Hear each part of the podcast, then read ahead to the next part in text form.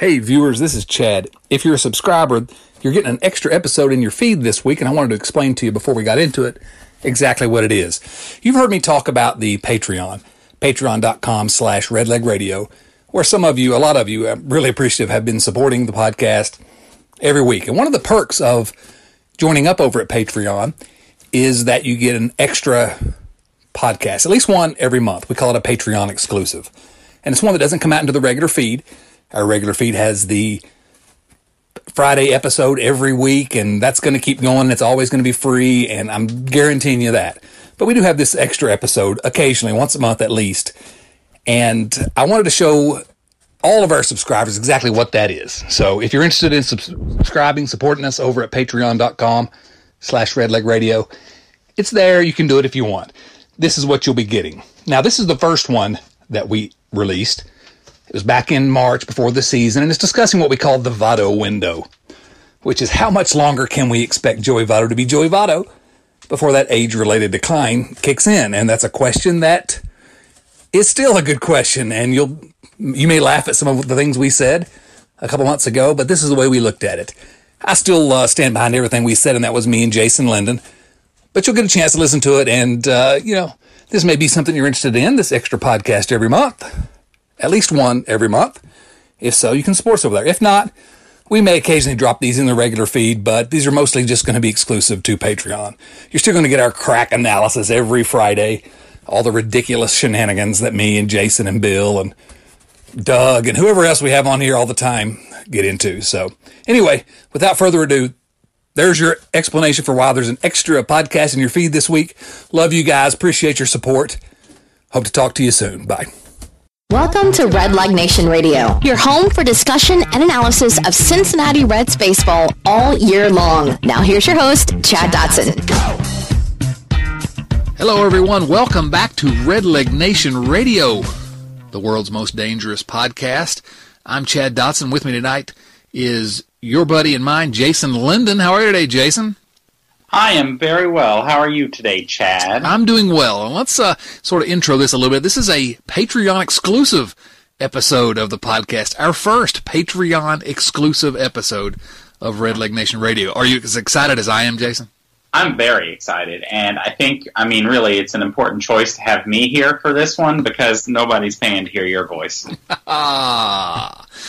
This has been the shortest podcast in the history of Red Leg Nation Radio. Jason has been fired. Um, so if you're listening to this, you, you already know that uh, what this means is that uh, you've become a patron of Red Leg Nation Radio at patreon.com slash redlegradio and uh, been very generous uh, in supporting the podcast. And so you get this exclusive podcast just, just for you all uh, at this point. And uh, I'm going to have a post at Patreon that will kind of explain uh, how this is going to work, but the way it's supposed to work, and this is my first uh, stab at it, so uh, we'll get it figured out one way or the other, but the way it's supposed to work is that each of you that have at, that are at a Barry Larkin Club uh, patron or higher will get access to this post at Patreon. Now, you can listen to the podcast on your uh, on the on the Patreon app if you want, or in your browser, but also, if it works correctly, as I said, there's supposed to be a an R S S feed attached to these podcast posts, a specific, unique R S S feed just for the patrons, okay? And so what that means is you'll have your own individual R S S feed. If you don't know what an R S S feed is, it's basically just a link that will have the podcast delivered. You can you can put that into any whatever podcast app you use. I use an app called, I don't even remember what it's called, actually. Oh, Overcast. Or, nah. What's that? I don't remember what it's called. Is a weird name for an app. That's a strange name. Uh, I think it's Overcast or something like that. It's a pretty good uh, podcast app, but you can use, you know, people use the Apple podcast apps, whatever podcast app you use, or, or uh, you know, whatever, if you're on Android, whatever you use, any podcast app, you can just, you'll be able to plug this link in. And then when you have that link, every time we post an exclusive, a Patreon exclusive uh, podcast, it'll get fed right into your podcast app, just like the regular Red Leg Nation Radio is. So you're really going to have two Red Leg Nation Radio feeds in your podcast app. One will be the, the regular one that goes out to everybody that's always going to remain free, uh, that we post every Friday morning. And then you'll have this one, uh, at least one a month, uh, just for Patreon uh, our patrons who have su- supported the uh, the podcast. Does that make sense to you, Jason? Because you're a, you're sort of a Luddite when it comes to technology. That makes perfect sense to me, Chad. Finally, I've said something that Finally. you can that you can God, understand on the podcast. Finally, and you even understood it the way I said it with this ridiculous accent. I, it's I'm as surprised as anyone. After all these this time, and this I guess is technically episode whatever two fifty-seven, I think, but it's not going to be listed as that because it's not uh, it's not in, in the official canon. Yes, that's this for, is not, for this is the non-canon podcast. Yes, that's for all you you know Star Wars or Marvel comics fans or whatever. Uh, this is this is not canon, so anything we say here we can't be held uh, responsible. So if it's not for. canon, does that make it like a Trebuchet podcast or something like that? Oh my gosh! I thought you were an English teacher. That's a little hey, bit. I, that's a little bit of civics or social studies or history. I can do a little bit of medieval themed humor. All right. Um, well, I appreciate that. More, please. So, anyway, thank you to thank you to all of the patrons who have uh, supported and are actually listening to this. Because if you're listening to this, that means you're one of my favorite people, and that's all there is to it.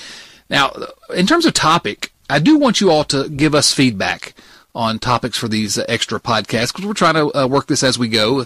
And and today our idea, well, actually it was Jason's idea uh, for a topic that we're going to sort of spend some time unpacking. And I think it's a really interesting question. And But if there are other specific things that you want to hear in the podcast, that's fine. We're not going to be doing viewer mail in this episode unless that's something you all want. You know, it's just, just us talking to each other. It's just the patrons talking to each other. So we'll answer all your questions if you want on a specific uh, uh Patreon exclusive podcast, but also you've sort of paid for to have your questions receive priority in the regular segments that we heard about uh, a lot more listeners. So that's why I'm going to save the viewer mail for those podcasts. But Jason, do you want to talk about your uh, your idea, which was essentially the Votto window?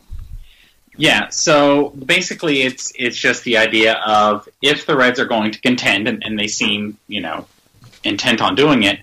Um, counting this season, the Reds have five years left of Joey Votto under contract.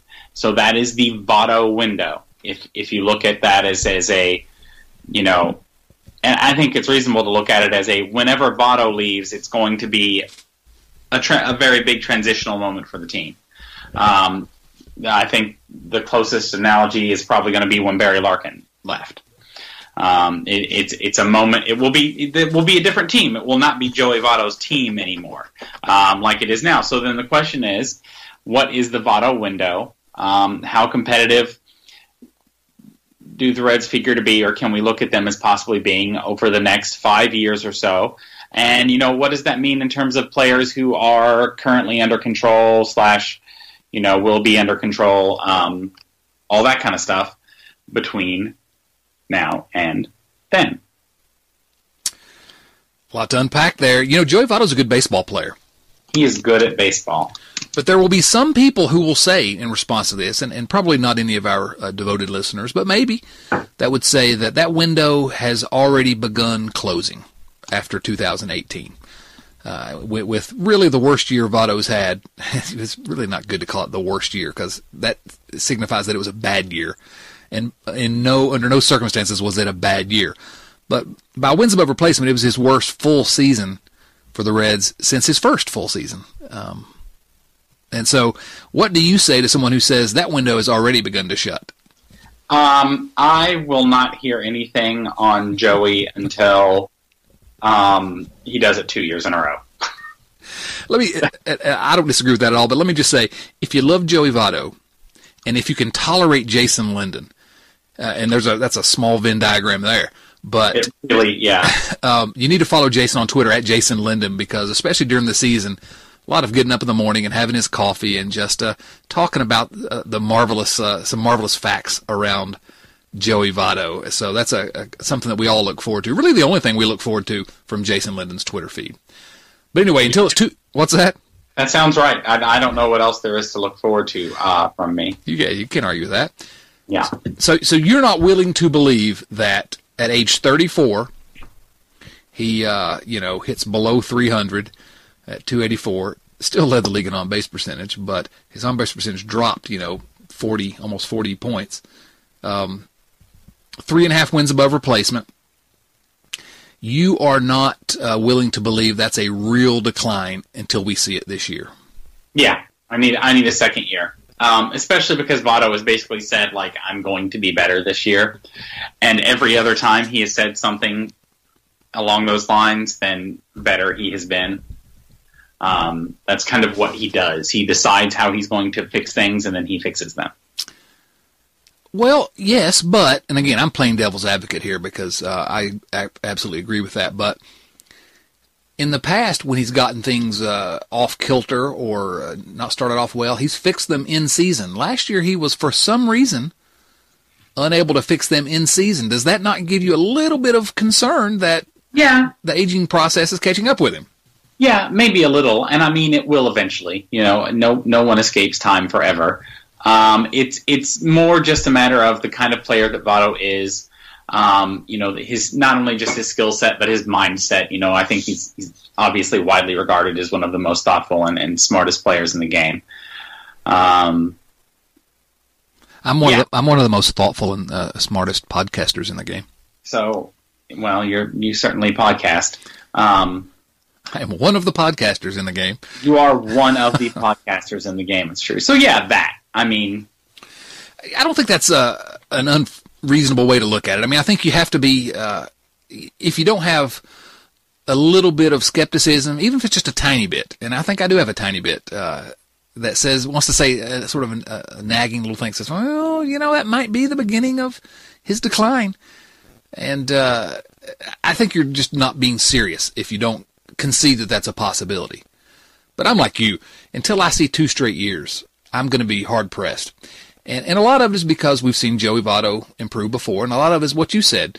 You know, if, I don't know if you got a chance to see uh, Eugenio Suarez at the Athletic had a in his interview with uh, Joey Votto, his latest interview with Joey Votto. Uh, he published today, and it was full of Votto talking about why he thinks his numbers were down, what he's doing to correct that, what he feels like he needs to do to help uh, hold off the aging curve, and he yeah. refused to concede that he's lost anything, essentially.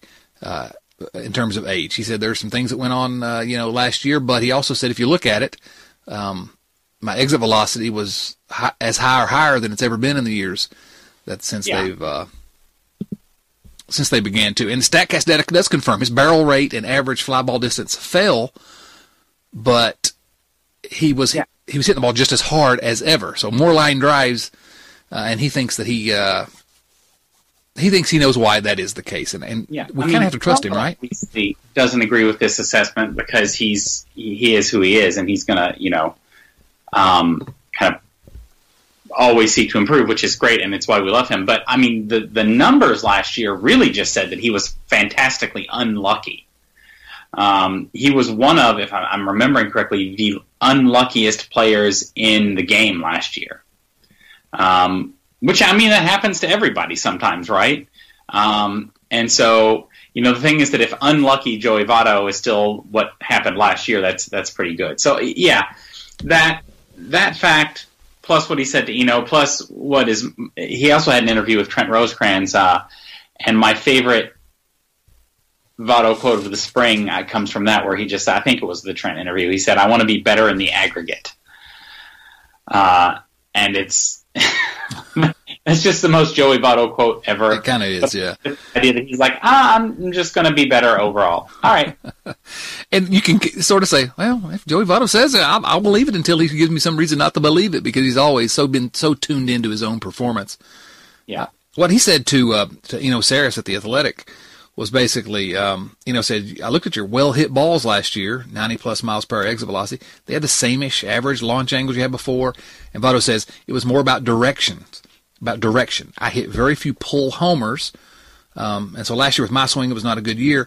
He said, but basically he needs to be hitting those balls more to the middle of the field and pulling more is what his idea was. He was hitting too much to left field. He thinks that really sapped his power more. And so, I mean, I think he knows from looking at the numbers, I do get the sense that he knows what went wrong. Whether he can correct it is going to be a question of, you know, has the aging process caught up enough to where he can't catch up and can't correct it? And I'm not willing to believe after the year he had in two thousand seventeen that he that he's you know he's losing it that quick. I've always assumed it would be a gradual decline. No, nor am I. And I, I have um, Votto is also somewhat notorious for not telling the entire truth. Right. When when asked about his, his process, and I will tell you my pet theory, because I spend, certainly as we're aware, a whole lot of time staring at Joey Votto's numbers, okay? In two thousand seventeen, when it was widely understood, thanks to the second half of two thousand sixteen, uh, but in two thousand seventeen, um, when it was widely understood that, that the ball was carrying more, Uh, Joey Votto hit a whole lot of home runs. He hit thirty-six home runs, one off of his career high. Okay? That's a lot. Also in two thousand seventeen, his ground ball to fly ball ratio was the lowest it has been since two thousand nine. Hit. Now, last year, everybody knew that uh, the ball had gotten changed back.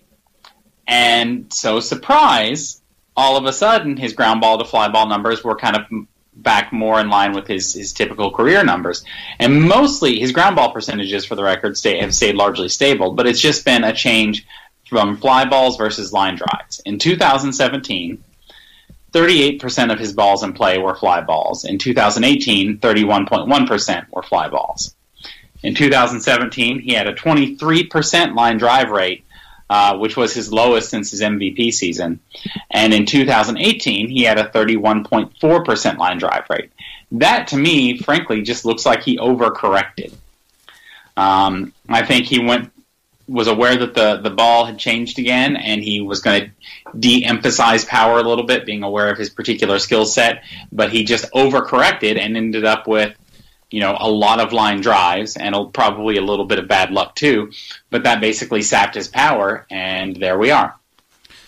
I think that's uh, certainly uh, completely reasonable, and, and, and some of the things that you've heard from Votto this offseason will make you tend to believe that he uh, he understands that and he has a plan to uh, correct that. For example, he said that he's hit earlier this uh, winter than ever before. Yeah. You know, got in the cage. And uh, he sort of focused in, after looking at those numbers, at fixing it. How excited does that make you? Very.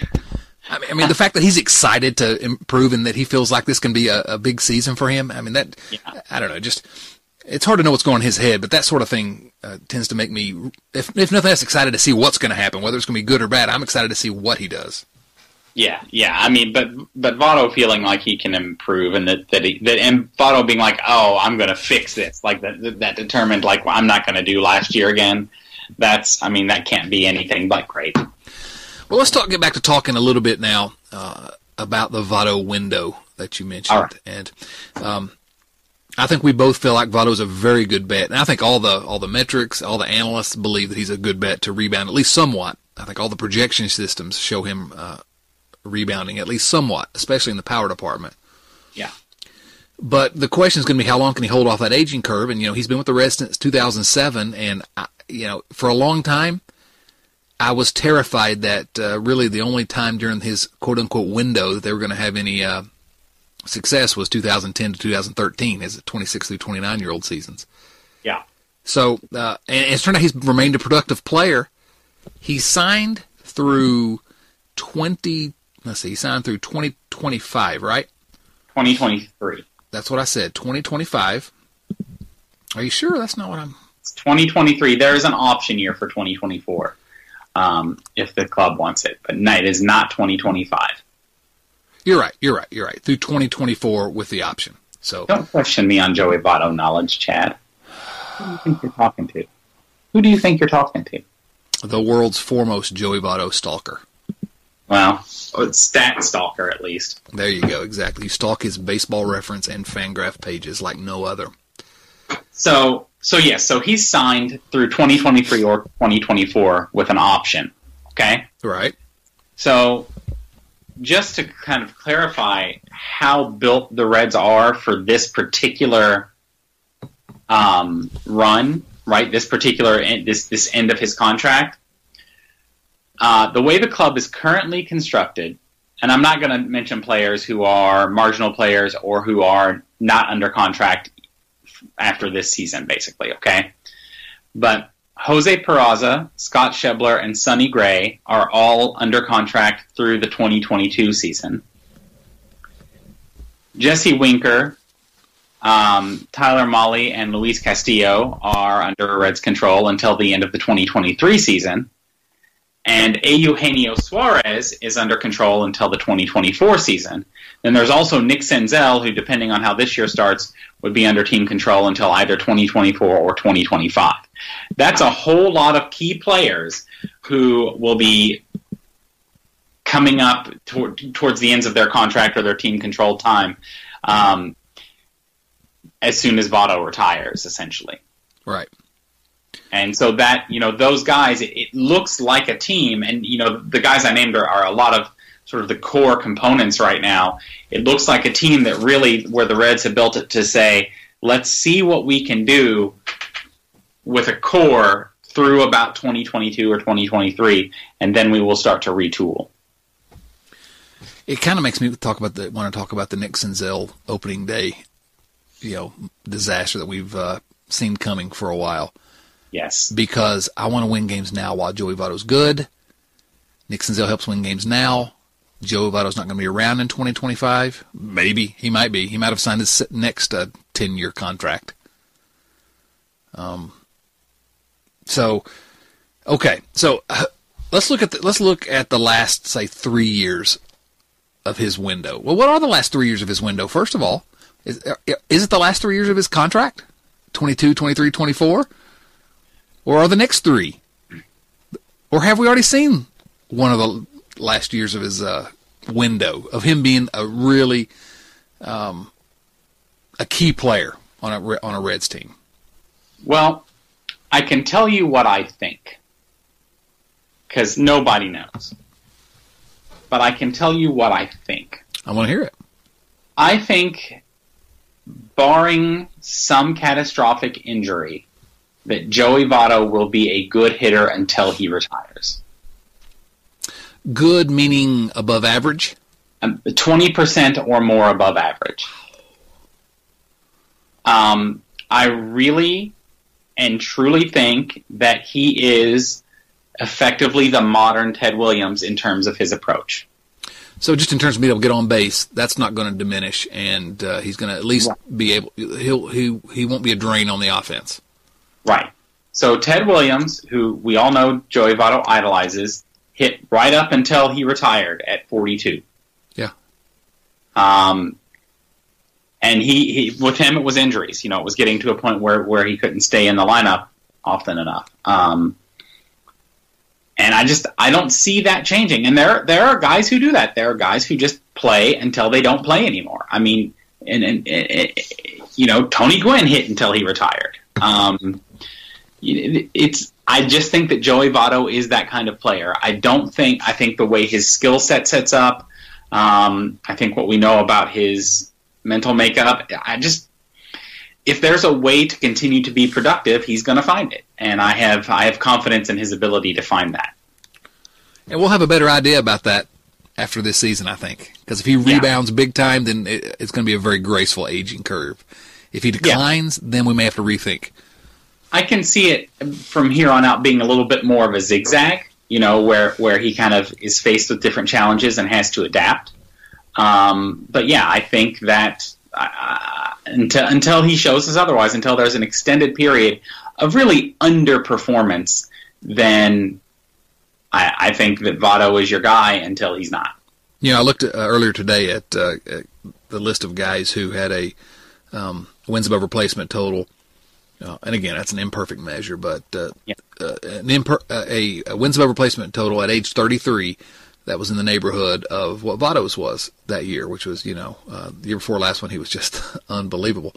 And pretty much everybody uh, around him and higher on that list were guys who were, I mean, we're talking about a lot of Hall of Famers, and we're yeah. talking about a lot of guys that did uh, tend to age pretty well. Because if you're performing at that level at age thirty-three, pretty good chance that you know you're gonna you got some room to decline, I guess is, is the way to put it. Yeah. So yeah. um and it, and and it was names like Ted Williams, but it was just uh, Barry Bonds. I mean, it was uh, uh and lesser players, but uh, some a lot of names that people would recognize. And so, yeah, and, go ahead. No, I was going to say. It, I mean, it also is worth noting in terms of of his current performance that there were really only three first basemen last year who were better hitters than Joey Votto. Like, who had better seasons. Uh, Freeman, Goldschmidt, and, and and I guess Carpenter, uh, the board I'm looking at is listed as a first baseman. Um, did he play first all last year? Uh, you know, I don't I don't remember. Um, anyway, those three in the in the in the list that I'm looking at um, were no, he did not play first base all that. So really just two. Yeah. So really just two.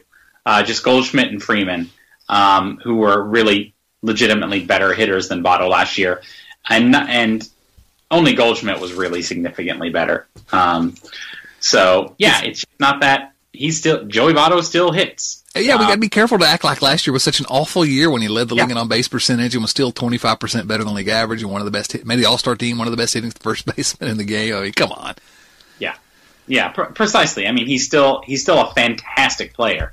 It just might be that he's, you know, we could we could well be entering the phase where he's, instead of historically good every year, he's just really, really good every year. Right. You know, but but we're not we're nowhere near the point of him falling off the cliff or, or anything of that nature. And again, I think short of major injury, I don't see that coming. Okay, so uh, if we if we take that out to its co- conclusion, your premise is that he's going to be at least somewhat effective offensively. Until, you know, I guess through his age thirty-nine season, um, we'll say through twenty twenty-three.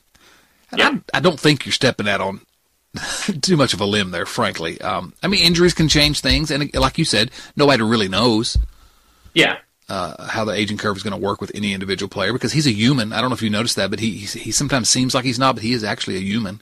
I don't like to admit it, but it's true. Yeah, so so let's say that he's got basically – Uh, twenty nineteen, twenty twenty, twenty twenty-one, twenty-two, and twenty-three. That's eh? five, that's five years, five seasons. Yes.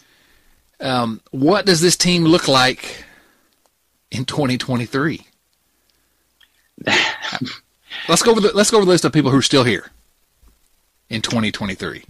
All right, so Senzel in, in, who are still here in twenty twenty-three or in twenty twenty-four? Twenty well, twenty twenty four is the option year, right? Okay, so twenty twenty three. Let's say twenty twenty three is age thirty nine season. All right, so assuming no extensions or anything like that, you've still got Votto. Obviously, you've got Suarez. These are these are Winker. People that we know are going to be here, barring a trade. Right. You got Winker. Um, you got Senzel. You got Mahle and Castillo, and let's assume that Taylor Trammell has graduated by that point, mm-hmm. um, and and has become a, a, a contributor. Suarez be thirty-one, I think, that year, uh, something like that. thirty-one. Yeah, um, yeah, all right. And uh, let's see, who else? So we got uh, Senzel and Trammell and Winker still prime. Tr- Trammell even maybe pre-prime a little bit. Nah, he'd be in his prime at that point. Yeah, yeah. Um, that's a pretty good from the offensive side. Of the, that's a pretty good core. Assuming assuming Trammell becomes the guy that we think he's going to be, and, and Senzel as well, uh, although he's a little bit more of a safer bet to the, at this point. So Suarez, Senzel, Votto, Trammell, Winker. That's a that's a pretty good core yeah. to have in place. So uh, you can envision that offense still being good, depending on what they do with the rest of the, the you know spots. Right, and you know, and then boy, that also is just in, in terms of Major League Baseball, that is just forever away. It is. It really is. Yeah. Uh, but just if you're trying to squint and see right now, are they going to have the pieces in place? From the pitching side, Castillo is the only guy, really, right? Uh, well, Mahle. I mean, Tyler Ma- Mahle, yeah. Yeah, Castillo and Mahle, and I mean, then you know, there's there's the crop of guys down there. Yeah, Santini. Who knows? Hunter Green. Yeah, Hunter Green. By if Hunter. If Hunter Green hasn't arrived by then, then Hunter Green probably is not going to arrive. But he will because he's going to be very healthy all the way. Yes. Um. Okay, so we're going out to the end of the window here, which is a little unfair way to look at it. But right. Uh, but the reason I wanted to frame it like that was that there's a core there, especially on the offensive side, that the Reds have to build around. And so uh, you know, when you're looking about building a, a winning team, I, that to me says some of the pieces are in place to help them sustain what they began this offseason. Does that make sense the way I'm framing that? Yeah, it does. And you know, and another another way to look at it, um, if you want, is you take Votto, Suarez, Peraza, Winker, Senzel, and we'll go ahead and, and for now at least, slot Scott Schebler in there. Okay, that's six out of eight for your lineup. Then you've got Gray, Mahle, and Castillo. That's three out of five for your pitching rotation. This is over the next four, three to four years. And the Reds have, um, I believe this is the technical term, twenty gajillion dollars coming off of the books this year. That was that was my thing um, about people complaining, because you see people complain about everything, and, and I complain too sometimes, but complain about the Reds having all these, you know, one-year contracts or expiring contracts uh, coming off the books this year. To me, you know, you can sign these guys if if you, I mean, you can try anyway. There's a chance you can sign these guys to extensions, but also, you know, having that money, you've still got your core here, and you've still got that money to uh, do the same thing next year. And you know, I don't think I think uh, people wanted the Reds to go out and spend one hundred seventy million dollars this offseason. Um. With no regard for who they're acquiring. So it allows them to have, put a competitive team in place while also looking for the right opportunities. And I think they've done an amazing job of that. And that's probably for another podcast. So, um, so I guess, let me ask you this again, and I want to get back to the, the Votto window as you said it, but I'm, I'm kind of framing the long-term view, which as you kind of insinuated, that's kind of a loser's game to predict anything that's going to happen five years from now. Um, Except that you and I are still going to be here doing dumb podcasts, right? Probably. thirty years from now, probably. Uh, man, I just that gave me a headache. Um, but but uh, there is reason to hope that the Reds can be a competitive team in the National League Central for the rest of Joey Votto's contract. Is that me being yeah. too... No, Is it I too early to say that? No, I think that's reasonable. I think I think if the Reds want to be competitive, and again, you know, barring catastrophe, um, you know, if they've got a stocked farm system still, and if all, for some reason none of those prospects, you know, turn into any like that kind of stuff, um, then whatever, there could be issues. But um, yeah, I think as they're currently set up, there's no reason for them to be uncompetitive at any point between now and when Joey Votto retires. Which isn't to say they're going to win ninety games every year. You know, there might be some eighty-one, eighty-twos in there.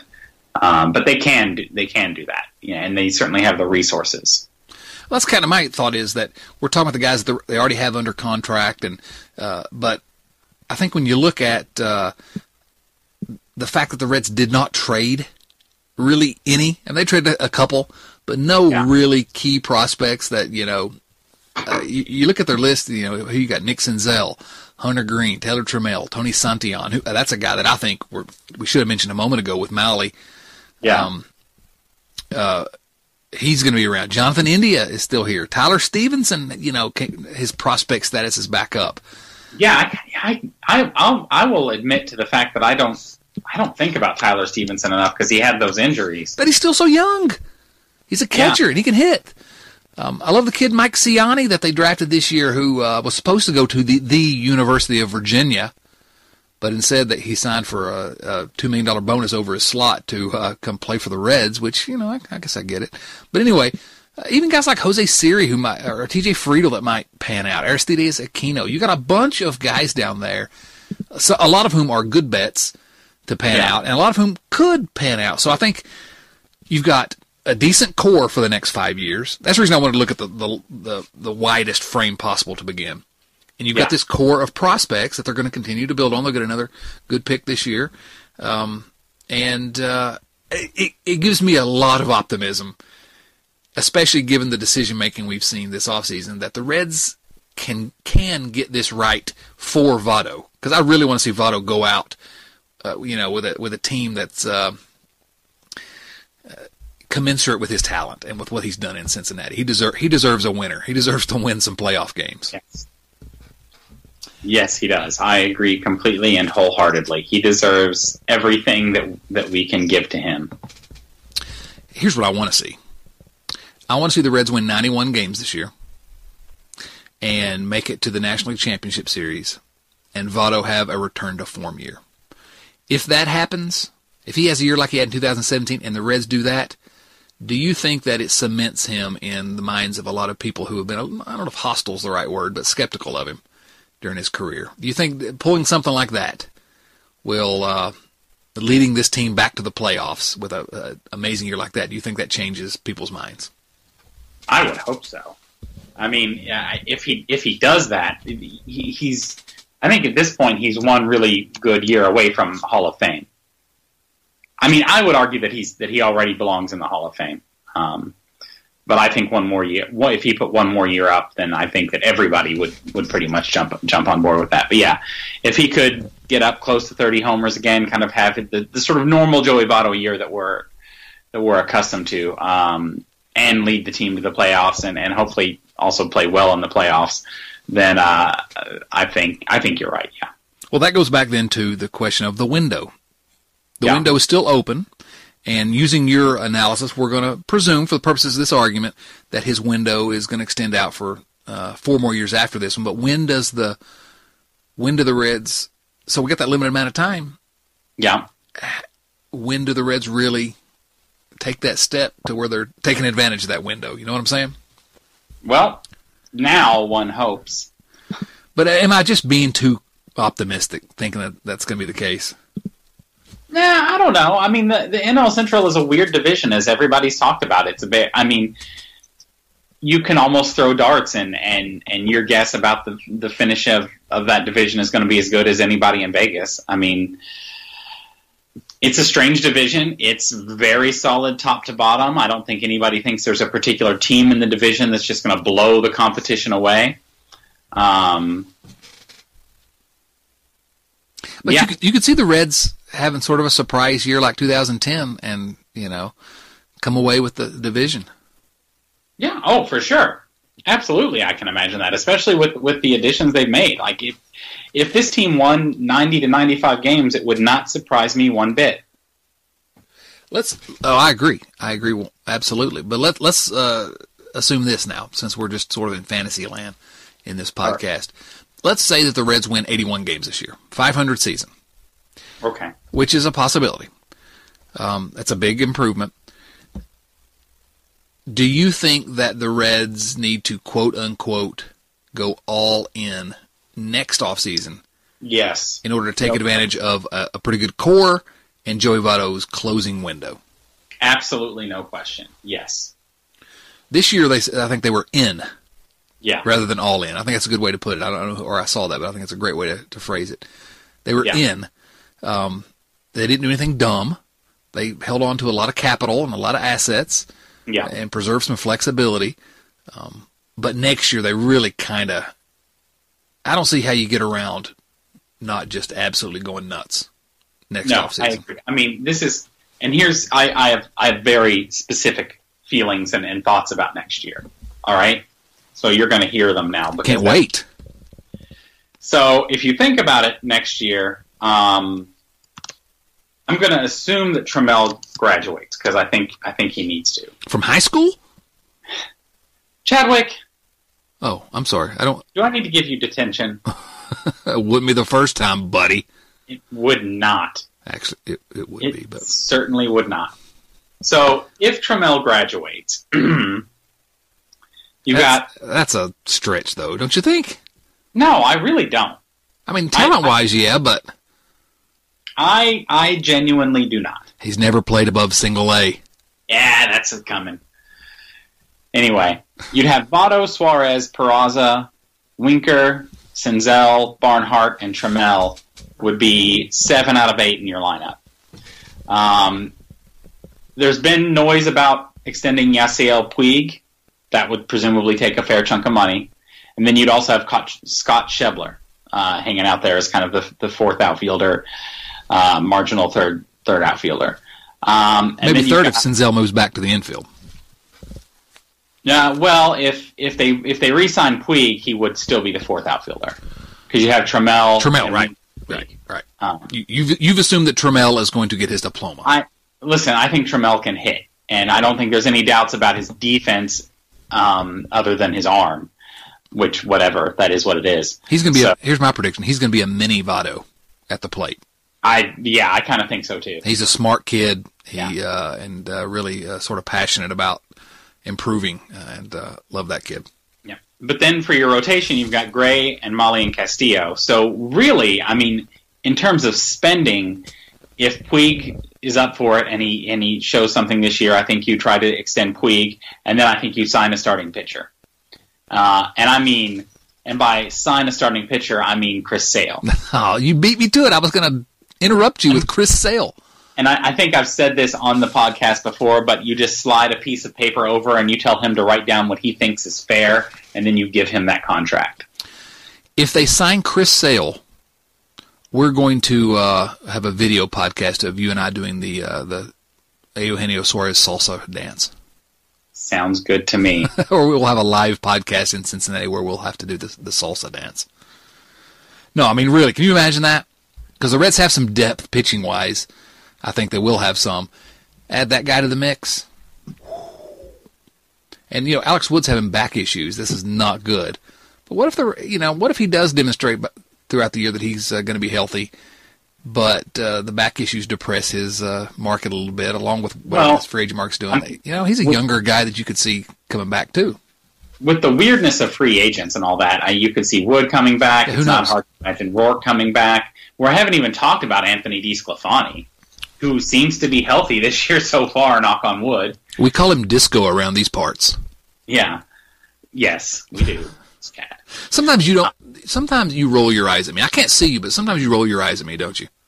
I, it's been known to happen. I'm offended. So, I- anyway, the point is that if the Reds want to make a splash, and good, I'm glad you're offended. If the Reds want to make a splash and sign a couple of big names, then they have the depth to do it. They have the depth to do it. They have the money to do it. And they've also got the prospect capital to go out and trade for big names. They do. Yeah, I, you know, who knows if, if the Mets implode and uh, Jacob deGrom genuinely become, get, goes on the market. Nah, I don't like his hair. Huh? I don't like his hair. Well, I don't care about his hair. No pitcher with goofy hair has ever been a good pitcher for the Reds. Oh, except for maybe my favorite pitcher ever for the Reds. Good old Johnny Cueto. Oh, Johnny Cueto. Um, so, so there are guys who could be available, um, and there's no reason for the Reds to not go after them. Yeah. I mean, you know, we'll we'll see what we see, but the Reds kind of did what they had to do this year, and you know, one of the nice things is it does give the farm system like another year to mature, mm-hmm. um, so they can see who do they have, who do they not have, where are they going to need to fill gaps, where do they not need to fill gaps, and then spend that money. Yeah, I think it's a really, and they've gotten some some public, uh, publicity for this, but I think it's sort of a brilliant maneuver in some ways, is that they kind of kicked the rebuild a can down the road while yeah. masking it by put by spending some money and putting a competitive team on the field.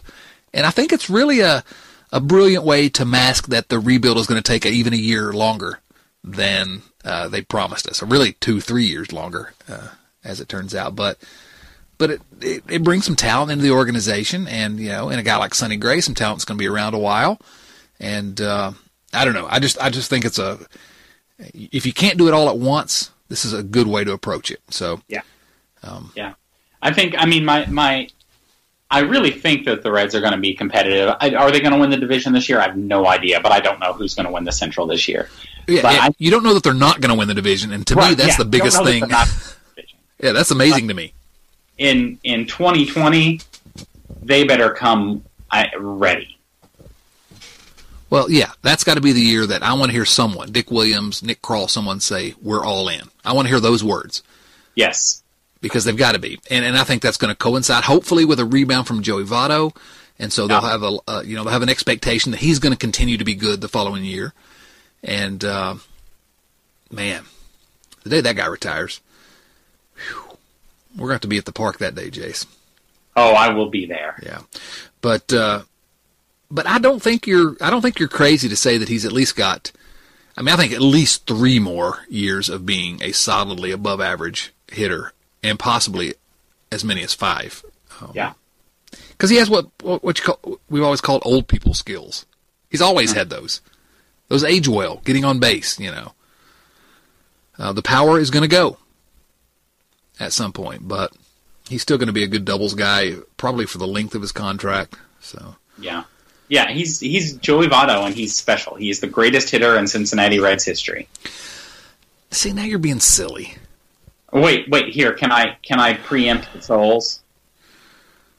No. Just give me just give me I just want I want one opportunity to rephrase. Okay, let's hear it. Joey Votto is the greatest offensive player in Cincinnati Reds history. Because if I just say hitter, we all know what's going to happen. He ain't got forty-two hundred hits. Yeah. I was actually going to say Wayne Krzyzewski. Well, I do know of your affection for, for Wayne Krzyzewski. Rest in peace. I can't talk bad about Wayne Krzyzewski anymore. No. Uh, he ruined all my fun. When yeah. I was when I was nine years old or eight years, I guess I was eight years old. Yeah. Um, but we don't need to recap that story. You all have heard it a million times. So I don't know. I, I think the Reds are very. I, I think I guess ultimately we're talking about the Votto window, and it does appear to me. And I don't know that I would have said this eighteen months ago. I certainly wouldn't have said it in May of this past year when they had done everything wrong, from losing all like all the games and not calling up Nick Senzel. But at this point, I can say they seem to me to be very well positioned to take advantage of the Votto window, whatever that is, however long it is, three to five years. Yeah. Can't ask for a whole lot more, can we? No, you really cannot. Man. I think they're ready to go, and I think I think it is time. We're happy about the Reds again. It's amazing, isn't it? Somebody, uh, somebody tweeted at me or emailed or something, said they went back and listened to some some of the podcasts from like early last year and then oh lord the year before, and they said it's kind of at this point, given how optimistic we are, it's kind of a little funny in retrospect. Uh, but boy, at the time, it didn't seem fun, did it? I mean, that was miserable. That might be the least happy I've ever been as a baseball fan. I really tend to believe. The fact that you and I were writing about how miserable we were and talking about it here on the podcast, and, and I really am going to go to my grave believing, and I'm delusional, so I believe a lot of things, but this is one I'm going to believe, is that the fact that the Reds realized they lost Chad Dotson and Jason Linden, the two guys who were most willing to, you know, be optimistic and uh, and see the sunny side, when they lost us, they knew it was time that something had to change. And the truth of the matter is, they turned uh, on a dime. They did a one eighty this offseason oh, as an organization. I mean, I, this offseason is is just the general behavior and, and sort of the, the sabermetric mindedness of the moves. Uh, it, it it was it was beautiful. And you know, I've talked to Dick Williams, and uh, uh, and so and, and I truly believed, and I defended him. I said, this is a guy that really does have a clue. He really does understand analytics, and he's open to it, but he wasn't giving me much to work with. And something changed. The switch flipped, and, and I feel like I've been justified in my defense of him and, and Nick Krall and that bunch, um, because it looks to me like they had a chance to make more decisions on their own this year, because things changed so drastically in just a, a matter of, you know, a few months. Do you think they were just sort of given, okay, let let the let the nerds take over? Yeah, no, I, mean, I do. I think it was a, here you go, go for it, fix yeah. it. And it's a good thing, because it's Dick Williams' job that's on the line, I guess, technically. Nick Krall, those guys, I mean, you know, if if, if they fail, it's on them. So, and what was they were doing before wasn't working. So, no, no, no, e- e- no, Giovanni Gallardo. This was less than a year ago, Jason. I know. Giovanni Gallardo. Uh, uh, what's the guy's name? Uh, who was the infielder? See, I forgot. Uh, there were two of them. No, we're Phil- not going. We're not going to mention Phil Gosselin, even though and, I just mentioned him. And Cliff Pennington. Cliff Pennington. This was this was their answer when Suarez got hurt. Cliff Pennington. Yeah. Who's who's a nice enough guy, I'm sure. His uh, his mom loves him, and you know, I mean, I don't have any issues with the guy. He played hard when he was here. But but come on. Phil Gosselin went to the University of Virginia at Charlottesville, and never shall a bad word be said about him here. Because um, it's March, and there's plenty of th- reasons to criticize the University of Virginia in March. But uh, we're not going to do that. Um, you going to be watching some March Madness, Jason? Uh, no. The only sports ball I follow is baseball sports ball. Well, baseball is... Uh, about to be a whole lot more fun for you than it has been. It, it is better. Yeah. It, it really needs to be. If not, I can't guarantee our mental health is going to. Nah. It's already wavering a little bit in my case. So, all right, here we go. I've made my projection ninety-one wins. All right. If you had to put uh, bet the ranch, if you're putting money down, if you were putting the ranch at risk here. Yeah, it's more fun if I don't bet the ranch. No, bet the ranch on how many wins do you think the Reds are going to get?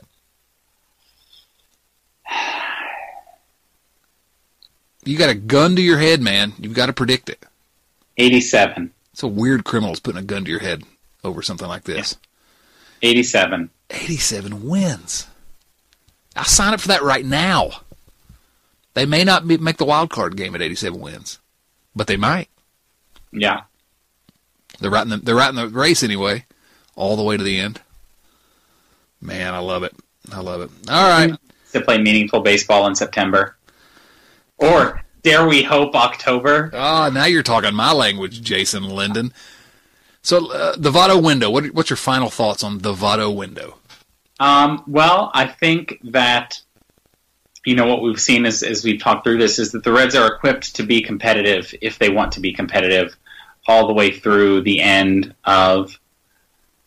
um, wherever that all, window ends.